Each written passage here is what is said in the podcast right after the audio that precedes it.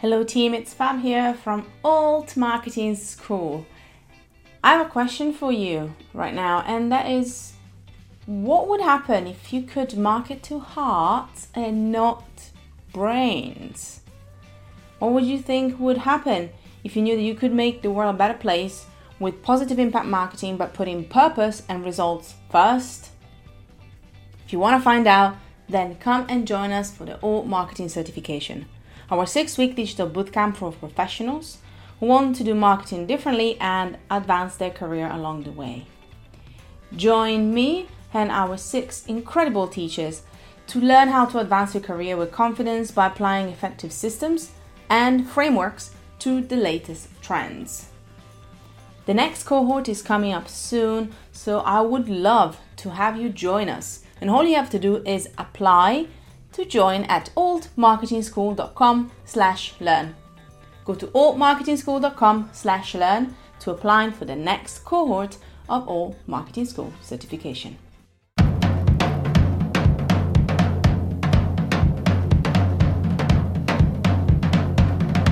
Hello and welcome to Make an Impact Show, a podcast run by Creative Info our mission is to help creatives grow their business, hone their marketing, and share their stories via outstanding content. Hello, team, and welcome back to the Make an Impact show. Today, we are going to talk about screens. Hello, Amy. How are you today? I'm good, thank you. How are you doing? I am doing fantabulous, especially since I am looking at a screen right now, but there's your lovely face there. So I think we can work with that. But I am really excited to be introducing everyone to my lovely friend Becca, who is also an author and the writer of a book that we're going to introduce you to today called Screen Time. And uh, this book actually is going to be part of our book club in the collective for the next two months. So starting in April. And we're also going to have a chat with the lovely Becca about it in the collective. Uh, so yeah, I'm really excited to be talking about our relationship with our screens. So I'm going to ask you now before we jump into Becca's chat about your relationship with your screens and you're already widening your eyes in a really, really interesting way. So, what does that mean? Well, I think, I don't know, I think a lot of our relationship with screens has changed drastically throughout lockdown as well. We're now um, a lot of it working from home is all on a screen. Um, but then when it comes to my phone, I try to put in good habit. I don't have the kind of Apple um, screen time reminders or anything like that. But I try to switch off by a certain time. But I am quite bad. I do reach for it in the morning. I do check in the morning. I do check throughout the day. I have notifications switched off, which I think is a really important thing for me. So my phone never flashes, it never beeps at me. So I actively choose to go on my phone. But I mean, a lot of my work is online, so I can't avoid it. But I guess it's just putting in like putting into play kind of barriers and practices to i don't know protect yourself really isn't it and i love what you mentioned there because it's exactly what the actual book talks about when it comes to screen time um, Becca is is an author, but she's also a freelance journalist, and she talks a lot about tech in different ways. So she's a geek at heart, which again from the podcast you will catch a bit. And I think that's a magical thing about you know that realization of putting the barriers and boundaries is that because we live day to day with this tech it is not about demonizing it it's not about being unrealistic about the fact that we cannot look at our screens the whole day every day because a lot of us have to for work but also for pleasure and that is okay. So what i love about my conversation with her obviously hoping to inspire you all is that we can have a good relationship with our tech and our screens without having to go to a retreat, become monks, and then just live with a mountain goat called Jerry. I think that's like one of the big things as well. Would you say that maybe I'm just going to ask you because I'm curious. Would you say that for yourself, your one of your best practices or little things that you have implemented has been being putting the notifications off, or is there something else that really has helped you again reframing slightly the relationship that you have with your devices? Yeah, I think for sure, for me, the biggest thing has been switching notifications off. So at first, it was just switching them off on Instagram, but now I just have my phone in. Oh gosh, in nighttime mode, that's it. I have it in nighttime mode all the time. So although now, um, if I touch my phone screen, it will light up and I'll see that I have a couple of messages on Instagram, for example, but I like I switched off likes. I think I have comments on and messages on, for example, but it doesn't ping at me. So yeah, that's definitely nighttime mode is my savior. It means I miss his phone. I do miss phone calls, but if people really want me, they'll phone again and then it will come through. But that's just been a huge thing for me. I'm actually, you talked about screen times, and the fact that you don't have it on. There's actually been what has helped me in the past. I don't have it on currently because I'm actually much better now that I got into the practice, but just having that is like a five second block because it doesn't allow you to get into the apps straight away at that time that you set for yourself. And that has just helped me becoming less mindless about it and almost going there on autopilot and ask myself the question, do I really need to click on Instagram right now? Is this really the place that I need to be? So that would be for me a really good practice for people that are struggling to just bringing a bit of mindfulness into what they're doing. The other thing that I did for me was going right on and deleting my email app. I haven't had my email app on my phone for the past year now. And my emails have survived, people have survived. It just helped me ingraining into myself boundaries as well as others that I don't have my phone emails on the go, and that is okay. And I'll get back to them when I can and when I need to. And I think that's been a big thing for me. Yeah, I think that's really important because um, I sometimes do send quite a few emails on a Sunday. It's where I catch up. Um, I send off my brand work, things like that. So my work outside of Creative Impact, I do a lot on a Sunday, and people reply to me on a Sunday, and it's ridiculous. Like I know I'm on my emails, but you shouldn't be. Um, I'm sending this to you ready for Monday morning, but it's surprising. But after that, I won't reply again on a Sunday. I'll do what I need to do, but anything else, it can wait till Monday. And I think it's realizing and appreciating that you need that time off and the world is not going to end if you don't respond to that email until tomorrow because you know we need those barriers that the working week and working times and yeah just it's okay to not reply straight away. Amen to that. And we give you a couple of things to think about kids so that's already a good starting point. But once again we're going to give you more right now because I'm going to introduce you to my lovely chat with the ever so lovely Becca. She's going to talk about screen time. She's going to talk to us about the book itself. She's also going to talk to us about understanding the research and what she has learned by actually looking into our relationship with our devices. So without further ado, I hope you're going to love this. Make sure that you check out the book as well and you get your copy. And if you are a member of the collective, well, first of all, lucky you. If not, go to creativeimpact.group slash collective to know more about it because in April, this is going to be our book of the month and it's going to be part of our book club.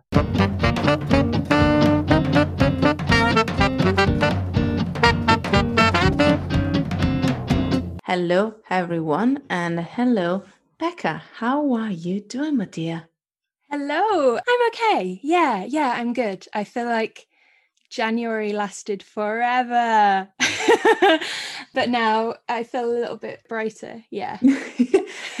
I mean, I would feel very bright if I were you because I'm going to now share this to the world because the world needs to know that. So, if you look at the cover of Becca's book, you see a little bit of a hue gradient and literally her light behind her, which you can't see unless you're watching some of the snippets, has got that light gradient. So, she's literally branding the whole room with the book colors. So take that, January. We are bringing back warm sun fun colors. That's what I'm saying. Yeah, I am so yeah, I am so glad you noticed. I had a lot of fun setting that up because there's a smart bulb on one side of the room and then another one on the other side of the room. So I was like, let's just do it. Let's just go pink and yellow. Yeah. I love it. I love it. You know what? I, I believe in fully embodying the branding sometimes. It just kind of makes it feel a bit more motivated and focused. Yeah. Well, aside from that, again, thank you so much for being here. I'm gonna warm us up a bit mm-hmm. figuratively, literally, I guess, uh, but asking you three questions to start off, just to set us, just to set the scene for us, and then we're gonna jump on with the rest. Alrighty, here we go. Becca, what is the first job that you ever had, and what did you learn from it? The first job I ever had. You know what? I was one of those people that um I wanted to start work really as soon as I was allowed. So if we're talking like first, first, I worked in um, a cafe. So I'm from I'm from Yorkshire and a little town called Scarborough, which is just the whole industry is just basically tourism. So during the summer, it's just all cafes and hotels and things like that. So I had so many little summer jobs doing things like changing beds and making coffees and things like that. And so at one of my first jobs in a cafe, this will sound a bit strange. I think I just learned how adults talk more because at that point I was about 14 and I just felt like it was it was just such a different world and a different way of communicating and I think it just taught me a lot about it, it just taught me to grow up a bit, I think, and that how people talk at school wasn't how everyone talks in the real world. So, yeah, I'm surprised that's my answer to that question. But yeah, it was an insight into an adult world that I didn't know much about. Um, I love that. Yeah. No, I, and I understand, I can understand that because obviously, especially I think when you think about these type of jobs, a lot of time you're the receiver as well. You kind of hear the conversations. Mm. You know, mm. you are exposed to a lot of people instead of potentially kind of doing something more by yourself. Yeah. So it is interesting. That's that, that's awesome and very very insightful as well. Thank you. Second question might be a bit faster, might be a bit like more. You got something in your head, and mm. it's kind of like, what is the best investment and it could be something and if it is something then anything a hundred pounds or less if not, it could be something you did uh, that you made in the last six months. So, what's the best investment you made in the last six months? Either an object, hundred pounds or less, mm. or maybe just something you did or something you changed or whatever. It's actually quite funny. It's getting more of the smart light bulbs. So I, I always had like a little set of them to, to change the color in this main room, but I found putting them where I work it is just makes a huge difference. So getting another one of those because you know turning the light up really bright to be productive turning it down on a night and then just changing my whole mood with the light. So i'm going to go with that the smart smart light bulb. When did you get just out of curiosity where where did you get them from? Is it kind of like one of the ones you can find anywhere or is there specific ones?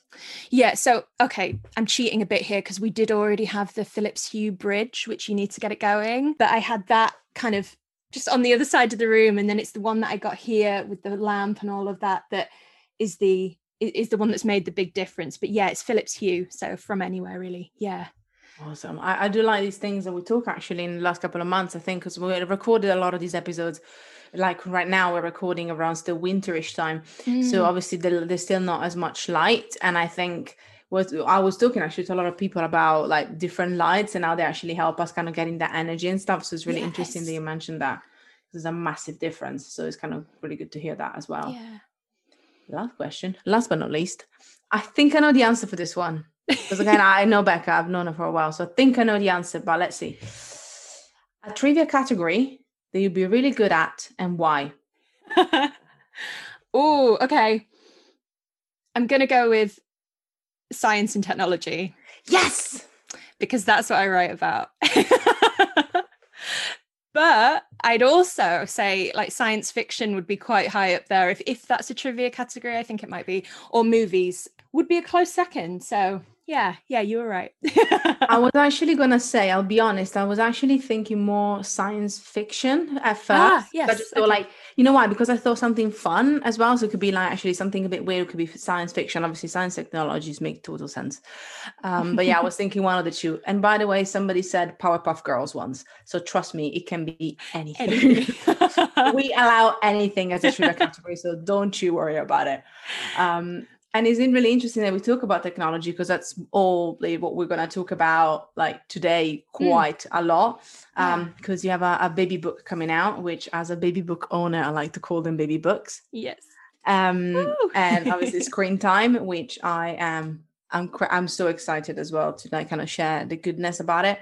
I am a massive believer in reclaiming your time off. Hence, the name of my book is Reclaim Your Time Off. So, what I love about it is that what you talked in here, you really went through so many different aspects of the relationship that we have with our own devices and it really fascinated me because I said I did so much research for my book, and I love mm. the fact. I mean, as a journalist, you do a lot of research for your book, which I also we're gonna pro- delve into that a bit. Yeah. But I really find it interesting because it's just you know it's great that we talk about obviously setting your rules overall but then you go deep into the element of responsibility and also body image and the perception of ourselves and actually all the different prompts and things that and the way almost that we interact with our phone that goes beyond as you mentioned, especially at the beginning, with the preconception that we have about, oh, we just want to be less on our phone. It's not just about that. It's also about being mindful of all the different ways that we interact with it. So my my probably my first question would be why why did you want to talk about it? What was the big you know if you wanted to say to somebody who hasn't read the book yet mm. what would be the main reason why you thought i need to talk about this this book needs to be out so there are quite a few other books about how we use technology and some of them are really great but they're very much encouraging people to kind of delete things downgrade things use things so much less. There's a really great one called how to break up with your phone which has like a lot of step by step instructions and I know some people have great results with those, but I also know a lot of people try some of those things and then feel that they just turn back to their devices or they feel like they're missing out on things. They need to use tech for work, that kind of stuff. So I wanted somewhere in the middle between using tech all the time and just feeling like so overwhelmed and like I've got to do something with kind of deleting and downgrading and turning off loads on the other side. So I wanted something in the middle. And yeah, and so that's the reason really. I wanted something and you know something that spoke to me as well because I've tried I've tried loads of things to try and stop using my phone less and I just I, I don't want to give it up and at the same time I kind of can't because I need it so much for work. So it's the book I needed as well in many ways. Yeah. That is the one of the most important reasons that people write books by the way in case somebody is listening yeah. uh, and i was thinking about when i wrote my books but especially the second one I was the same. This is the book that I need the most. And I find that when, as you said, and I love that, you were looking for you know, you were looking and you were reading books and you know about books that were talking about their relationship with technology, but there was nothing that maybe was speaking to you exactly for the needs that you had. Yeah. And I think that's really where you fill that gap. So again, once again, one of the reasons why I'm so excited about it. Can you tell me actually, just because we we, we be geeks, again, you probably got already from some of the conversations, we be geeks, we be writers. So I think it's only fair to ask this question. Is there any piece of research or any fact or anything that you learned actually from writing the book or doing the research or looking into things that not really shocked you but they're really stuck with you? Is there anything from the book you were like actually reading there or writing there or looking into there i realized something? Yeah so quite a few things but the thing that really jumps out at me and it's it's a thing that jumps out at me because it's something i did is there's a huge debate about how using our tech affects our mental health and you've probably seen like so much about it. And there are people who think it's terrible for us are people that think it's not that bad. And really as you might expect there's all this nuance in the middle. And it's a lot to do with us personally what we're doing on our devices specific apps things like that. And um, something i kept coming across was the difference between when you scroll passively and you're not messaging anyone, you're not commenting, and the mental health effects of that compared to when you're active and you are messaging people and you are uploading your own content, stuff like that. Um, and so every time I came across something that was about like negative mental health effects this kind of active v passive thing was always mentioned. It was like the passive the more passive you are the worse you'll feel. Like, and there is a little bit more nuance to it than that but that's kind of what it boiled down to. And um that was huge for me because i have i'd say like mild depression and i have a lot of kind of mood swings. And when i'm feeling low i can just scroll for hours and that just kind of compounds that feeling. And i i realized that that just wasn't doing me any favors. And i say in the book and, and I don't think the answer is to like always be actively doing so. If i'm in a, if i'm in a bad mood to just be sat there going oh i guess i have to message this person or whatever. It's to just go do something else and try something else. So that was something that really shocked me because i could just see myself in it so much. It's so interesting to be able to see these patterns and i really love that you brought that up because as you say there is a big link with our mental health overall and I'm kind of wondering, this is probably beyond the book a tiny bit, even if the book came out obviously like in 2021. But I also kind of have a feeling that a lot of this is also related to the fact that we have been technology in general, like really connecting with people online a lot more as well. So we are trying to be mimicking or trying to recreate or trying to create some sort of interactions as well online because offline is just literally was almost impossible at times yeah. so it's kind of interesting to see how that really almost reminds us that these online connections will happen have happened before will happen in the future and it's kind of like you know the best way for us to really continue to do that is to be able to understand what makes us feel good and being able to adapt to that instead of just treating it as as you say something that we know is almost like that coping mechanism that actually doesn't make us feel any better. So it's, it's a really big shift that I'm seeing, and I'm really glad yeah. that you brought it up. Yeah, great. When it comes to that as well, I wanted to ask you one more thing that you also talk a lot about, obviously, that comparison element and that mm. it came with different places as well. And I wanted to ask you, where do you find that that really kind of came out whereas again within the research or just writing the mm. book. What are some other topics or some places? I have a couple of ideas but uh, that you see like a lot of people tend to get down that rabbit hole. And as you say it could again go back to that mental health issue that we have or that kind of like starbles yeah um comparison. I mean i knew it would be a huge topic for the book but i didn't realize quite how much like research there would be. There's just yeah so much. And again it really depends on the person their their kind of behavior and mindset first i think as well.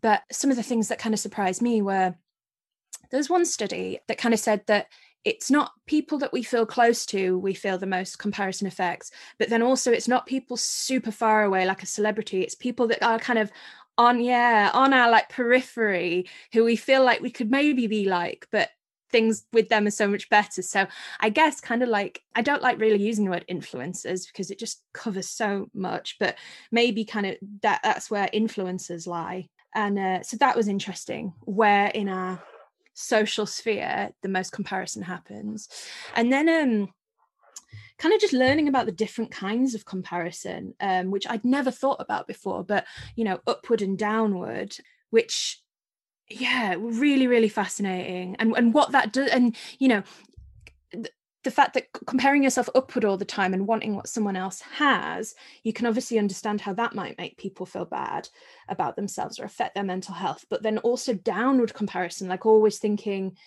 like that idea of oh the person got what they deserved or something like that it's that's that's not a nice state to be in either. So I, I think more than anything it was just realizing how many facets there are to that. And when we talk about comparison there's just so much because you know i i didn't know that before i started the research for the book. So yeah. Yes i love that as well is that as is almost that mimicking of oh, um, i'm gonna say mimicking but i'm almost gonna say like humping up and even highlighting more some of the things that potentially would happen anyway in an offline setting or you know within mm. our social sphere like acquaintances. And now because there's that hyper connection that we have it's really interesting to be able to see these things a bit clearer. And actually when you were mentioning that i was kind of nodding because i read about that as well. That like when it comes to comparison people that we look up to also the people that were influenced by the most are not our friends or as you say the people that are far beyond is that kind of sphere of influence mm. that goes mm. around the acquaintances so there is really a connection in there whichever feelings kind of you feel about it as well one thing that also again i know it's kind of like a theme in the book mm. itself mm. is um the element there's a couple of different ways where we talk about the element of i like one something about the optimization going to obsession when it comes mm. to things that was sleep tracking as well and kind of like so I wanted to ask you how do you think we can find a way to use technology it's a bit of a broader question. Use technology to help us in different ways like the example of sleep tracking was great and like just sleep health and stuff.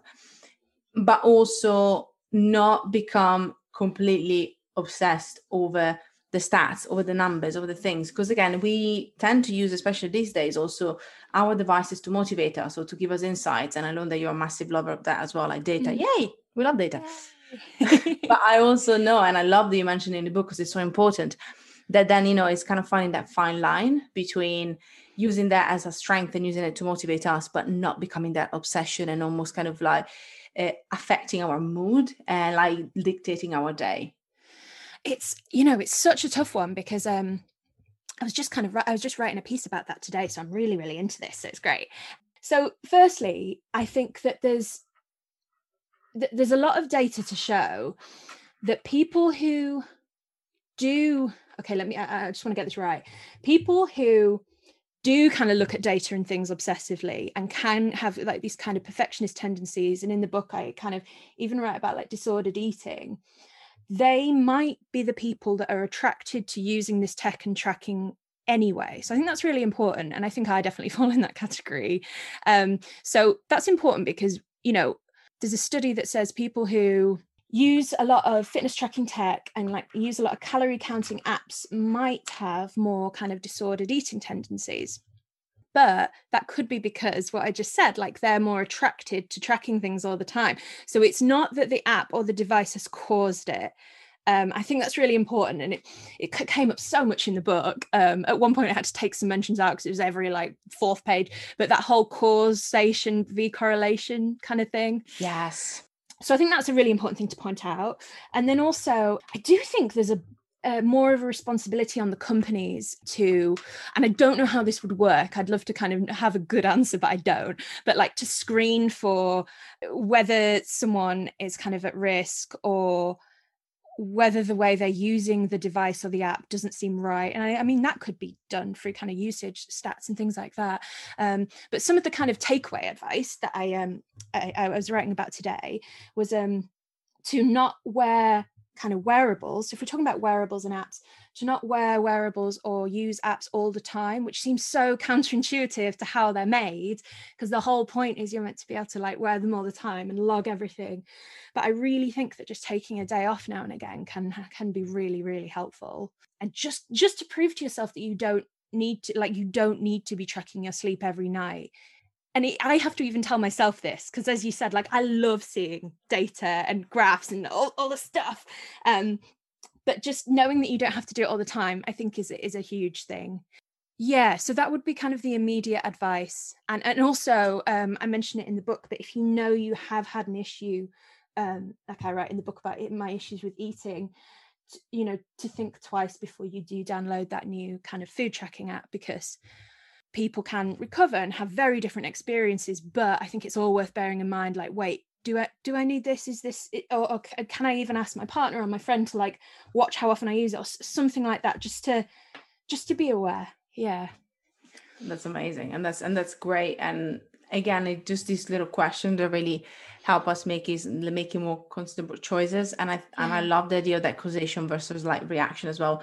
Mm. it's like the chicken and the egg situation. Yes. sometimes it's like you know what what comes really first which one is the reason for the other? And i think it's so important to mention it because again it goes especially and i want to just kind of like slightly kind of target obviously the people that usually listen to the show are mainly the creatives are the experts there are a lot of people that are in business that have their own business whichever that might look like.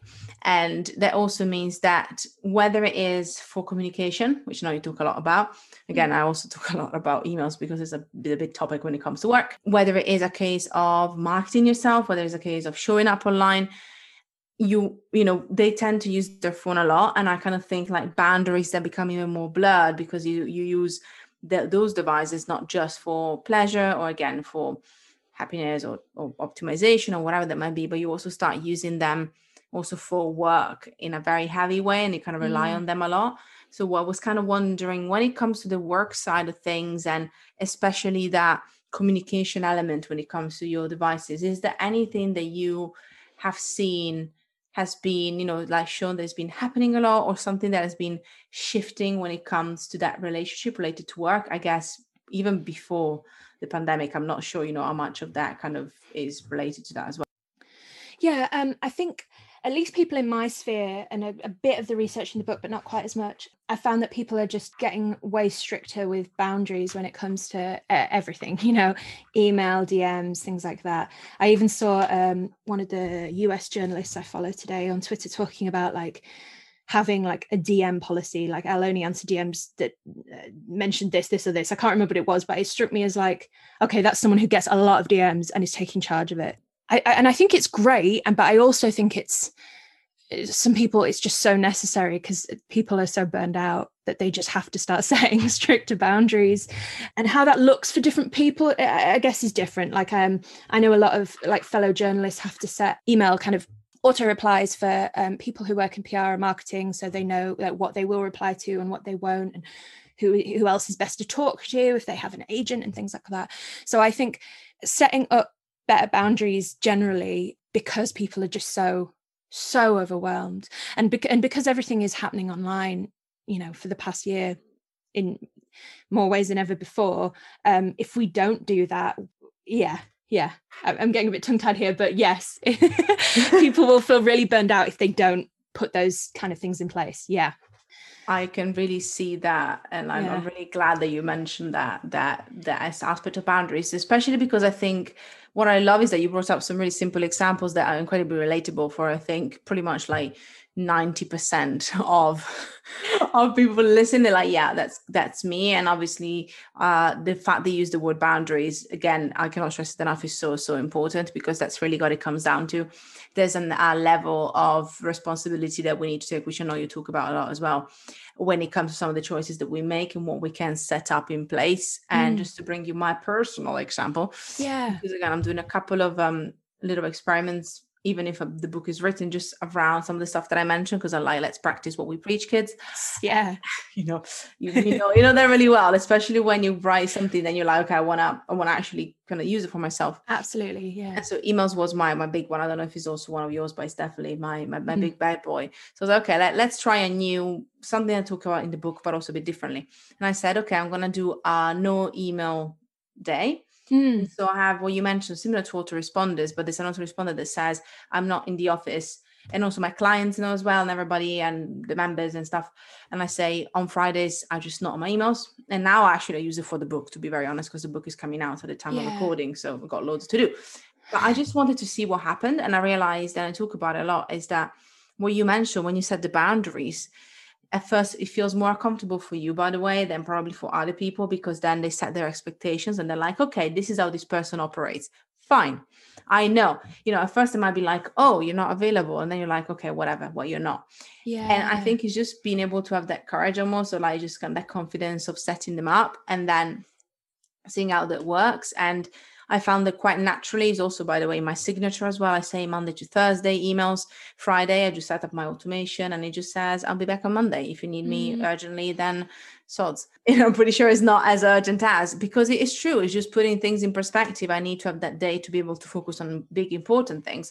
So I won't be able to be on my emails. And it just goes back to what you mentioned about boundaries and i just tried it for myself and i realized that the most um, uh, resistance that was there was actually mine. And after yeah. that was over, I actually managed to reclaim a lot of that day. So I was quite chuffed with myself.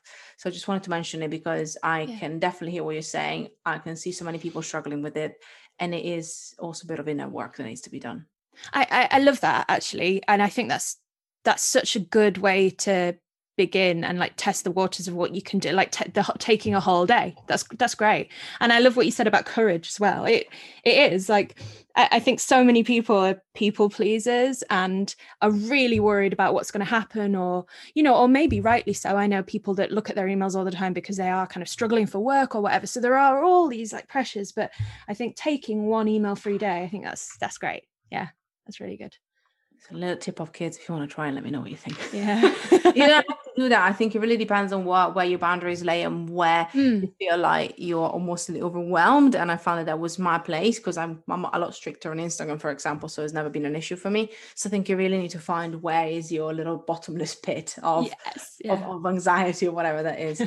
um, I'm gonna have one more one more question before our last question. And my one more question would be if somebody wanted to improve their relationship with their devices and technology.